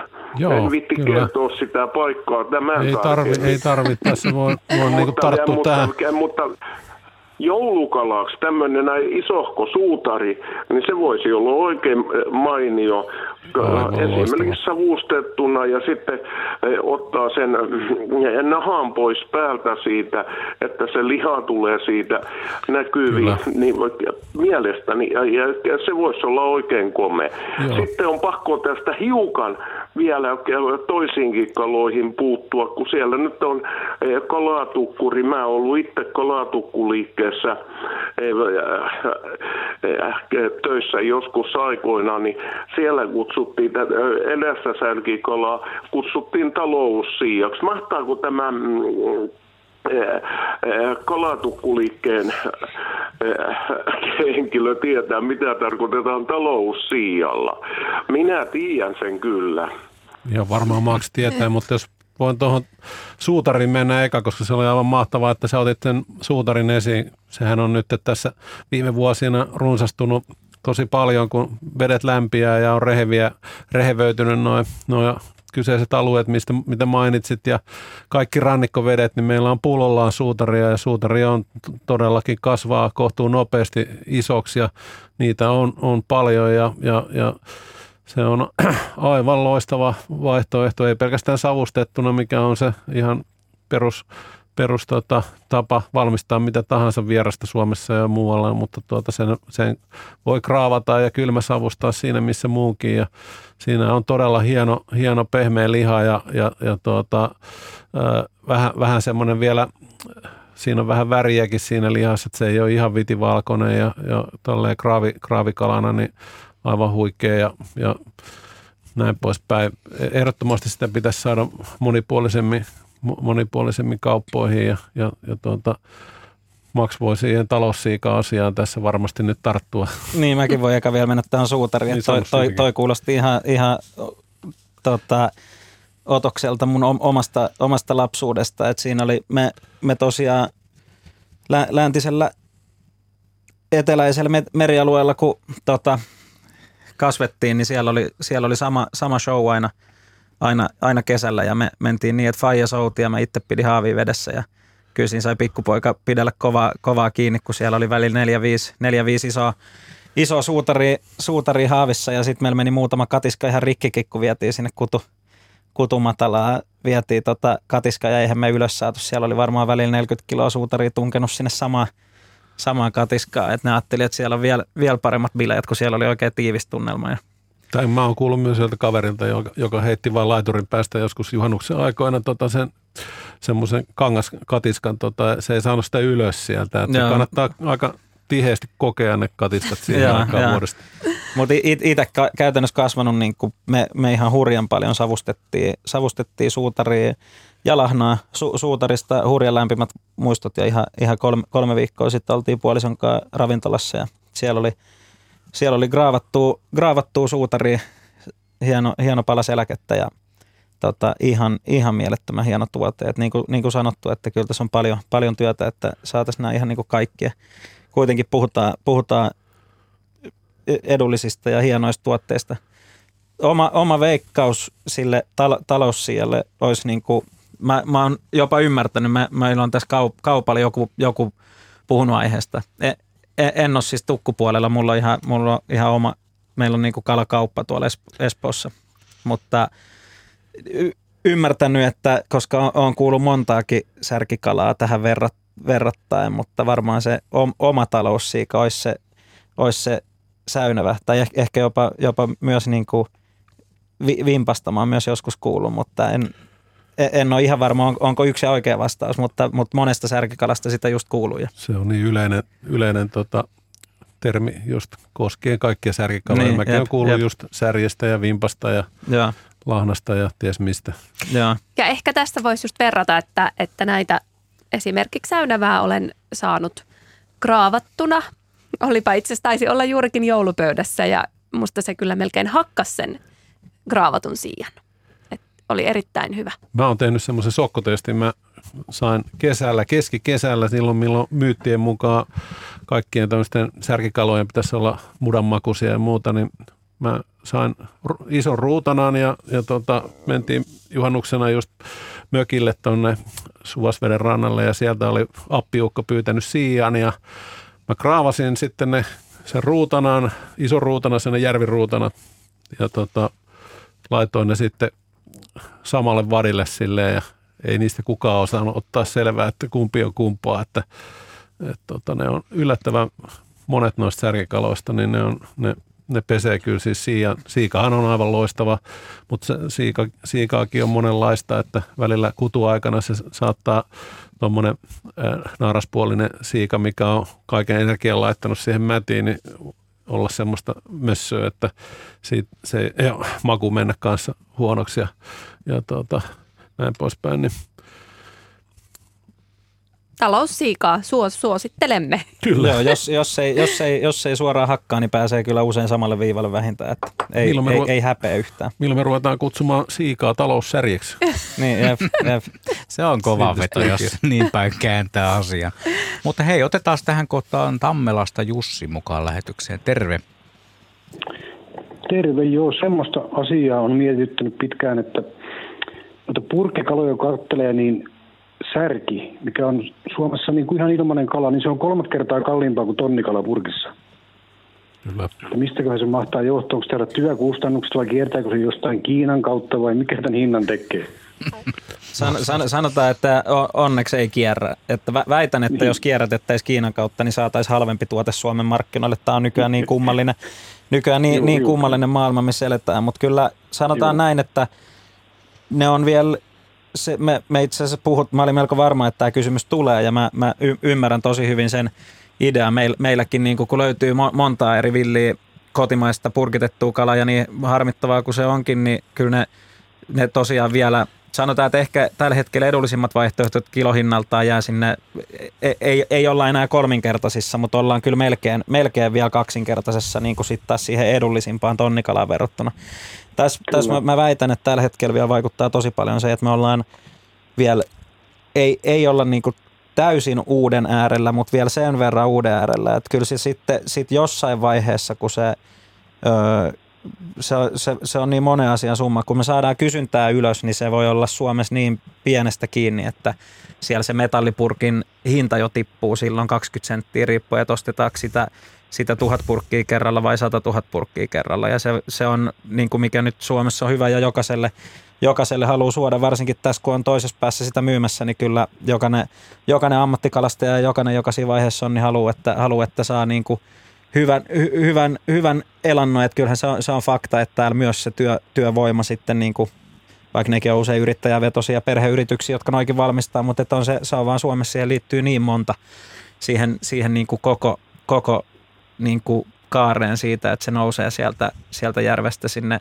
sinne kaupa, kaupahyllylle. Et siinä on, siinä on monta, monta paikkaa voi olla välissä, missä on juoksevia kuluja. Ja, mutta väitän, että jos me saadaan kysyntää reilusti ylös, niin kyllä siinä usein silloin tapahtuu niin, että se, se hinta vähän väkisin tulee niin kuin myös sieltä samalla jonkun, jonkun verran alaspäin. Yksi asia on varmaan Joo. se ihan toi niin kuin saatavuusongelma, että, että tota, vaikka meillä on oikeasti särkikalaa niin kuin järvissä ja meressä tosi paljon, niin sitten välillä ne vaan loppuu se raaka-aine ja, ja tota, ne joutuu ne pur, purkitta, purkitusfirmat, tota, ne maksaa niistä peratusta särjestä välillä enemmän kuin peratusta muikusta ja, tota, ja, ja tota, jos se on vaikka 6 euroa kilo semmoinen, niin ei sitä nyt ihan voi sitten tonnikalan hinnassa myydä, sit, kun se on, se on tota, maustettu ja keitetty ja purkitettu ja, ja, ja näin poispäin. Tämä volyymi, volyymihomma tietysti on, on, on varmaan se iso, mer, iso, iso juttu. Ja sitten kauppa, kauppa varmaan myös tuolla haluaa ottaa tämmöisestä kotimaisesta niin kuin isomman katteen. Ne ajattelee, että ihminen on valmis maksamaan siitä enemmän ja kaikkea tällaista. Niin kuin. Mun on vaikea ottaa kantaa siihen, kun me ei, ei olla onneksi meidän alusta asti, ei ole, ei ole yhden yhtä purkki tonnikalaa kyllä jouduttu meidän kaupalta myymään, että me hypättiin suoraan siihen kotimaiseen vaihtoehtoon ja sanotaan näin, että... Teidän, teidän pieni, pieni ja pieni, mutta verrattuna johonkin Prismoihin ja City Marketteihin ja näihin niin, toimijoihin verrattuna, jep, niin jep. Mutta siis ihan mahtavaa, että noita vaihtoehtoja on tullut nyt lisää ja, ja, ja toivottavasti ja, tulee edelleen ja kyllä monet hakkaa ehdot tai varmaan melkein kaikki mun mielestä Kyllä hakkaa sen tonnikalan, että, ja. Että, että se on erilainen se maku kuitenkin Kyllähän ja me tosi ollaan tilanteessa, että eettinen, eettinen hieno tonnikala on juhlapöydän tai minkä vaan pöydän niin kuin kruunu, mutta että se purkkitonnikala on kyllä kaukana siitä. Että sitten kun tulee niin kuin hieno vapapyydetty vihreällistä niin kuin oikeasti, oikeasti nyt ollaan taas siinä, että tuore tonnikala, se, että sama, sama juttu, mistä oli aiemmassa puhelussakin, että, että melkein ollaan myös siinä pisteessä, että kyllä se, kyllä se niin kuin pakkasen kautta todennäköisesti sekin, että mikä vaan niin kuin pyydetty, eli villi, iso petokala, niin kyllä se melkein kannattaa pakastaa, jos ei sitä kypsenä. Mutta se, se, on, se on jopa jopa aika vaikea, koska tuolkin niin kuin nimenomaan se, että kasvatettua kaloja ei tarvitse ja kotimaista villiä suositellaan aina, että tarvii. Sitten mitä Sakkikin sanoi, että, tuolla, että sillä suolaprosentilla ei olisi mitään tekemistä, mutta se on taas näin, että siellä no, Norja, Norjassakin tutkittu jopa aika paljon enemmän kuin Suomessa ja Norjaskin on näin, että siellä, siellä tiedetään tosi paljon enemmän jopa niistä loisista ja niiden ilmantuvuusluvuista, mutta siellä on myös se, että ne on pääsääntöisesti loisia, mitkä ei tartu kautta aiheuttaa haittaa, ne, ne ei ota ihmistä isäntä eläimeksi. E, esimerkiksi niin kuin erilaiset turska, turskamadot ja, ja nämä, mutta niin kuin sanottiin, että varman päälle pelaa silloin, kun käyttää kaiken pakkasesta. Eikä se siinä vuorokaudessa kahdessa, niin se ei kyllä sitä, sitä laatua, niin kuin, laatua sitten, sitten pilaa, mutta purkkitonnikala ei meiltä valitettavasti saa. Ennen kuin otetaan seuraava soittaja mukaan lähetykseen, niin otetaan – Jennalta vinkki.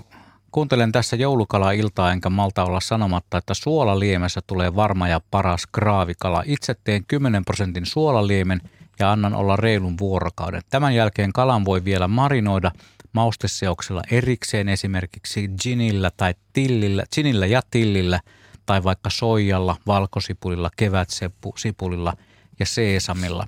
Samalla menetelmällä suolaan – aina savustettavaksi tarkoitetun kalan. Näin vinkkaa meitä Jenna Hämeenlinnasta. Haluatteko vielä kommentoida ennen puhelua? Se on, se on äärimmäisen, äärimmäisen hieno ja jopa, jopa voisi sanoa nimenomaan, että sen suola, suolan kannalta va, varmin tapa. Ja toihan on klassikko, jää, jääkellarilohihan nimenomaan tehdä näin, että, että tota, suola, suola liemessä suolataan. Ja sitten vaan tarkkaa, siihen löytyy netistä paljon apuja niiden prosenttia ja niiden, niiden kanssa. Että, mutta se on hyvä tapa ja niin jopa ihan niin yksinkertainen kuin se lohipala tai se kotimainen kuhafille tai, tai mikä vaan, niin ihan meilläkin on silleen, että jos me nostetaan lounaalle joku, niin se on ihan 15 minuuttia kymppiprosessissa suolassa, niin sitten se ei yhtäkkiä tarvi, se on tosi tasaisesti niin kuin läpikala jo, jo siinä, siinä ajassa, että ihan, ihan mielettömän hyvä, hyvä tapa kyllä suolata kalaa.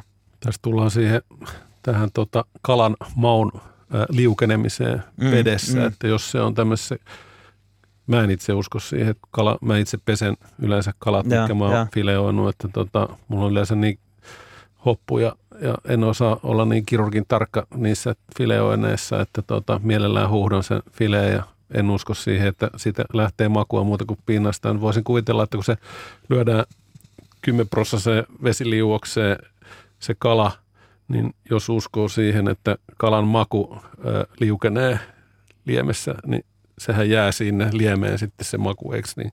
Mm, mm. Ehkä tämän logiikan mukaan kyllä. Mm. No niin, se on myytti. Tämä myytti on nyt kumottu. Busted, vai miten Joo, kyllä. yhdessä ohjelmassa. Hei, otetaan nauosta nyt seuraava soittaja mukaan lähetykseen. Hän on Vesa. Terve. Terve. Mä olisin kysynyt tämmöisen, jos on kilokala, niin mikä on se suhde suolaan ja sokeriin? Kraavauksessa vai? Niin, kraavauksessa tietysti. Ai, no osaako sä sanoa, että miten sä itse... Sinä, sano sinä, kun sä oot ammattilainen tässä asiassa nyt, niin miten sä joudut sen keskiarvon tekemään kuitenkin. Sokeri ja suolan suhde. Niin. No siis sanotaan näin, että öö, se Jos riippuu... on kilokala, niin mikä on, kato mä oon kuunnellut teidän, teillä on ja. tätä me, merisuolaa ja niin ja, ja, onko ja. siis sokeri ollenkaan vai onko se pelkkä suolaus? Me, me, me, käytetään, me käytetään suolaa, mutta meillä on silleen, että meillä tulee sirot, sirottimesta ihan tota, niin sanottu kevyt, kevyt pinta, pintasokeri niin kuin ihan sirottimen kautta. Tämä riippuu tosi paljon, täh, tähän ei varmasti ole oikeat määrää. Jos kysyy ruotsalaiselta, niin se on yli puolet sokeria ja alle puolet, puolet suolaa. Että me, meillä se on se on, silloin ihan vähän tekemistä pinnan, pinnan värinkaa, mikä, mikä niin kuin siihen loheen sit jää niin kuin pinnalle väriksi. Ja monet jopa sanoo, että sitten kun mennään siikaan tai, tai nyt kun ollaan puhuttu herkämakuisiin särkikaloihin, niin silloin jopa suosittelen, että sen sokerin, sokerin jopa jättää, jättää pois. Että mitään, niin kuin, se on, se on makuasia. Ru, Ruotsala, Ruotsissa tosiaan perinteisesti graavi tehdään niin, että se on niin sanottua sokerisuolattua, eli jopa, jopa puolet ja puolet, mutta mun, mun on vaikea antaa, antaa niin kuin sulle yhtä ja oikeata lausetta. Me, meil, meillä se suhde on todennäköisesti niin, että se on, meillä on alle 10 prosenttia sokeria siitä suola, suolamäärästä, mitä me käytetään. Joo. Entä mikä on rimmauksen ja kraavin ero? Tämä on ihan vieras termi, tämä se oli, se, oli, se, oli, se oli mullekin vieras termi. En ole minäkään kuullut on ikinä. Minkälaisessa yhteydessä on käytetty tämmöistä no, termiä? Joskus aikoinaan tuo Tukholmassa hotellissa hommis ja kraavikala oli semmoinen, että 40 prosenttia sokeri ja 60 prosenttia suolaa. Yes. Ja sitten rimmaus on niin sanottu suomalainen kraavi. Eli rimmaus tarkoittaa sitä, että on vähän vain sokeri, eli semmoinen pintasilaus, niin kuin sä sanoit. Ja, ja. Niin se on, se on kraavi, eh, anteeksi, rimmaus. Eli silloin se on simmotti, että se sokeri just ja just pehmentää sen kalan, mutta ja. se ei kuitenkaan. Ja sitten toiseksi mä haluaisin kysyä, että mikä se niin on? Niin kuin. niin kuin. niin kuin. Se on. Niin, niin kuin. Niin, mikä se niin kuin on? Kun te olette käyttänyt varmaan 3000 kertaa niin kuin. Se, se on semmoinen täytössana, mikä on vähän niin kuin äh, välilyönti, vähän, välilyönti. Niin kuin, vähän niin kuin. Tuota, niin, vähän niin kuin, vähän vähän niin kuin sellainen ja. pilkku tai jotain tuota, muuta vastaavaa. Niin. Osastoa. Joo, mutta hei, toi oli kyllä uusi sana toi rimmaus varmaan kaikille tässä studiossa. Oli, oli, joo. joo. Kyllä niin kuin ihan uusi juttu. Kivyt pintasokerointi. Joo. Hei, meillä on vielä 12 minuuttia aikaa tätä, käydä tätä keskustelua läpi tästä joulupöytäkaloista.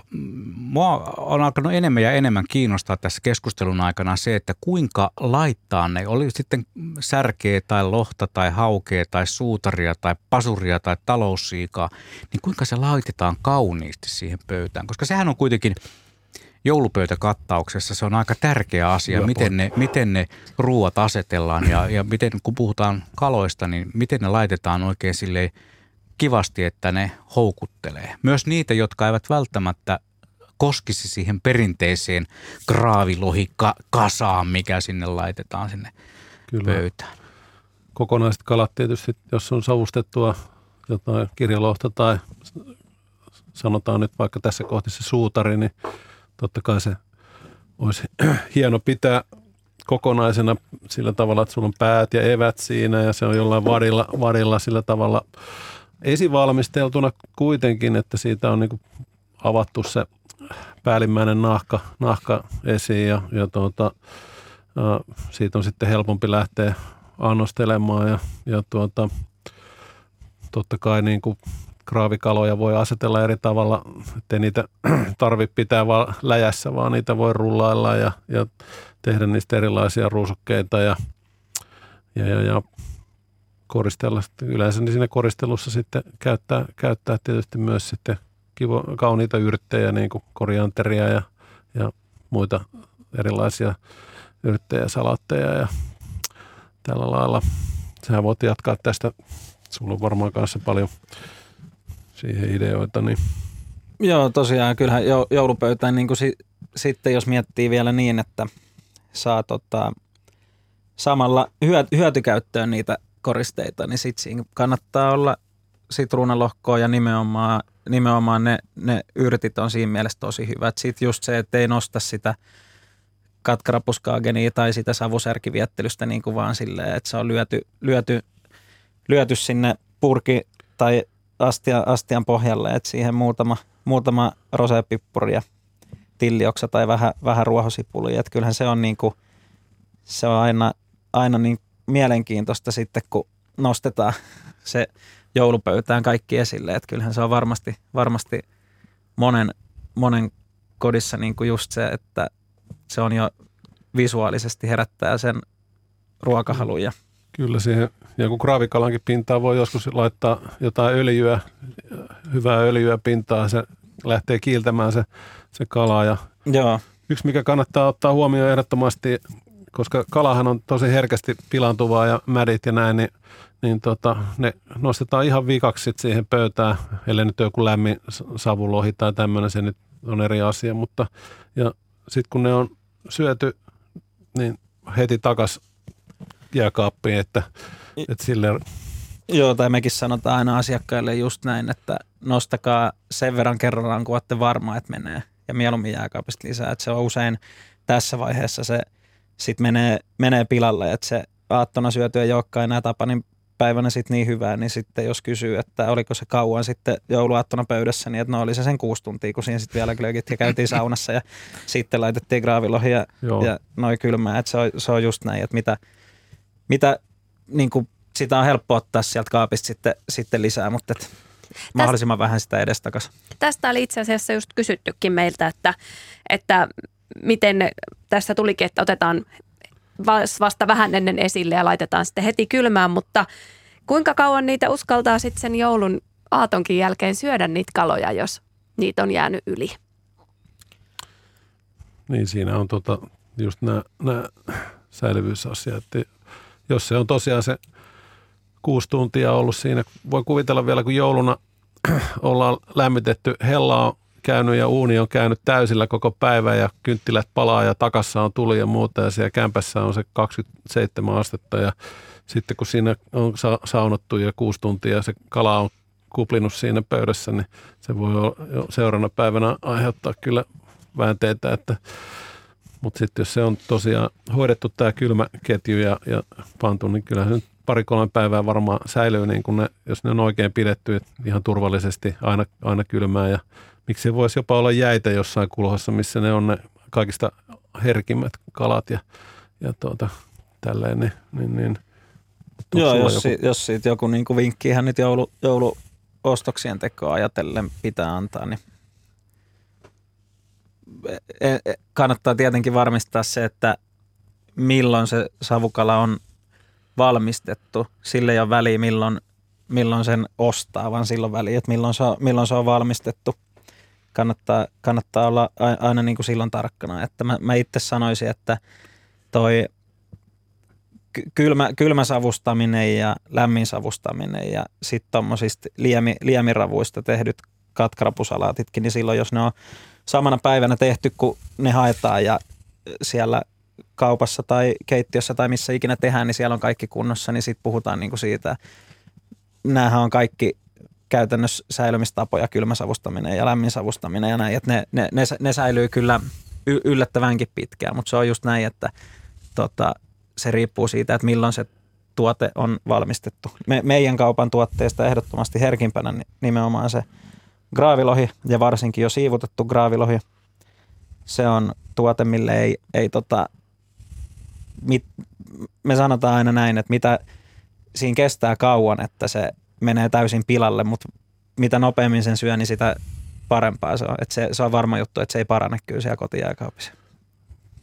Mä oon tehnyt itse sille graavilohen kanssa, että kun mä oon ostanut jonkun kirjolohifileen tai nyt pätee kaikki muihinkin kaloihin, niin sen graavaa ja tietää, kuinka paljon sitä menee suurin piirtein, niin mä oon jakanut sen vaikka kolme osaa valmiiksi jo jonnekin lautaselle ja lyönyt ne pakkaseen ja sitten ottanut aina tarpeen mukaan sieltä, sitten se sulaa kuitenkin todella nopeasti, jos sulla on semmoinen äh, kerääminen lautane, lasilautane ja siinä ohuesti sitä, ei se, ei se ole kuin puoli tuntia, niin se on jo tota, syötävässä kunnossa ja, ja tota, sitä saa nopeasti sieltä ja ei varmaan mene pilalle sitten. Ei, se on Graaville ihan hyvä vinkki. Otetaan vielä yksi soittaja tähän lähetykseen. Hän on Markku Keski-Suomesta. Terve Markku. Terve.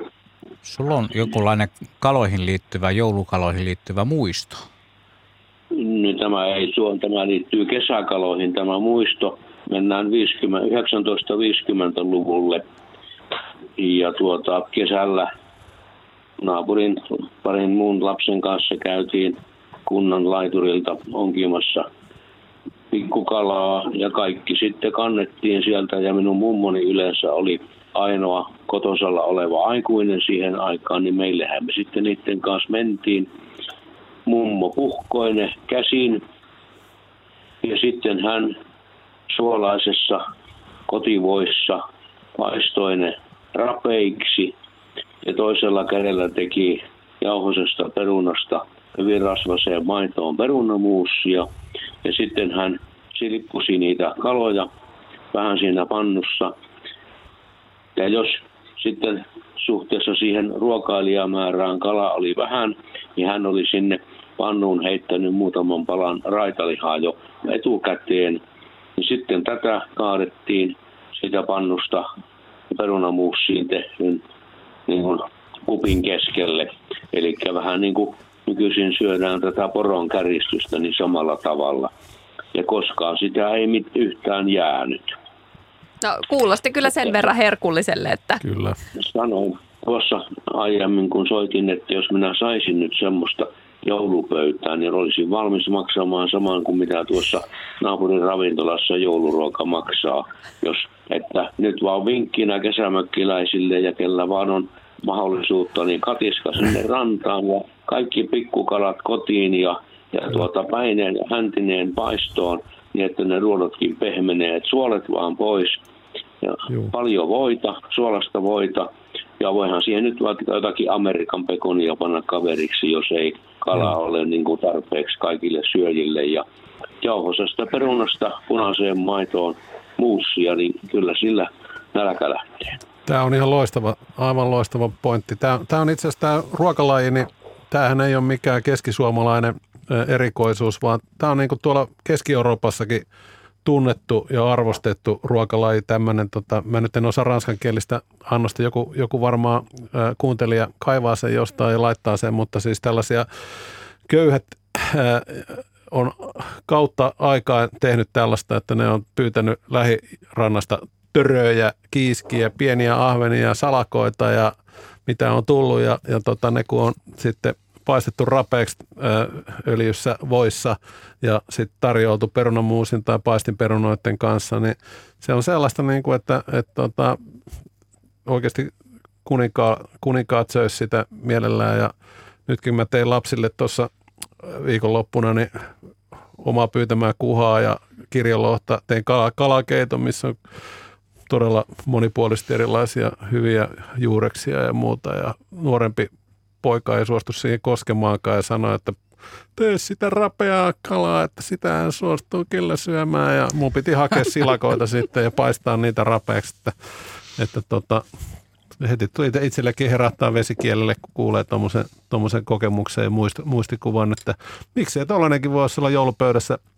Nyt se äh, salakaan ja pikkukalan saaminen voi olla haastavaa, kun ei pääse pilikille mm. ja näin poispäin. Ja, ja tuota, katiskalla voisi ehkä saada, saada mutta tuota, haastavaa, mutta hieno, hieno muisto. Oli. Joo, kiitoksia vaan Markulle. Tämä oli lähetyksen viimeinen soittaja. Me klousataan tässä kohtaa, niin kuin tavataan radioslangilla sanoa. Hanna-Mari. Kyllä. Niin Tässä on tullut itsellekin kauhean nälkä vaan, kun täällä on ollut niin Aivan. niin ihanan kuuloisia ohjeita. Kiitos kaikille. Tota, Miten tämä nyt klousaus? Ehkä niin, että olkaa myös vähän rohkeita siellä joulupöydässä ja kokeilkaa myös uutta niiden vanhojen hyvien klassikkojen lisäksi. Mä voisin sanoa vielä, että lohi on ihan loistava juhlaruoka, että vähän liikaa syödään arkena, että, että tuota, miksei sitä just voisi säästää juhliin. Kyllä, ja etsisi jotain muuta arkeen, ilman muuta. Joo, eikä, se on synti. Eikä pidetä niitä kaloja kuutta tuntia siellä pöydässä sitten, eikä, ei pidetä. Mä heristän vähän sormeja täällä. Kiitoksia Sakke Yrjölä ja Max Grönholm ja Hanna-Mari Vallila. Tässä oli sitten joulukalailta.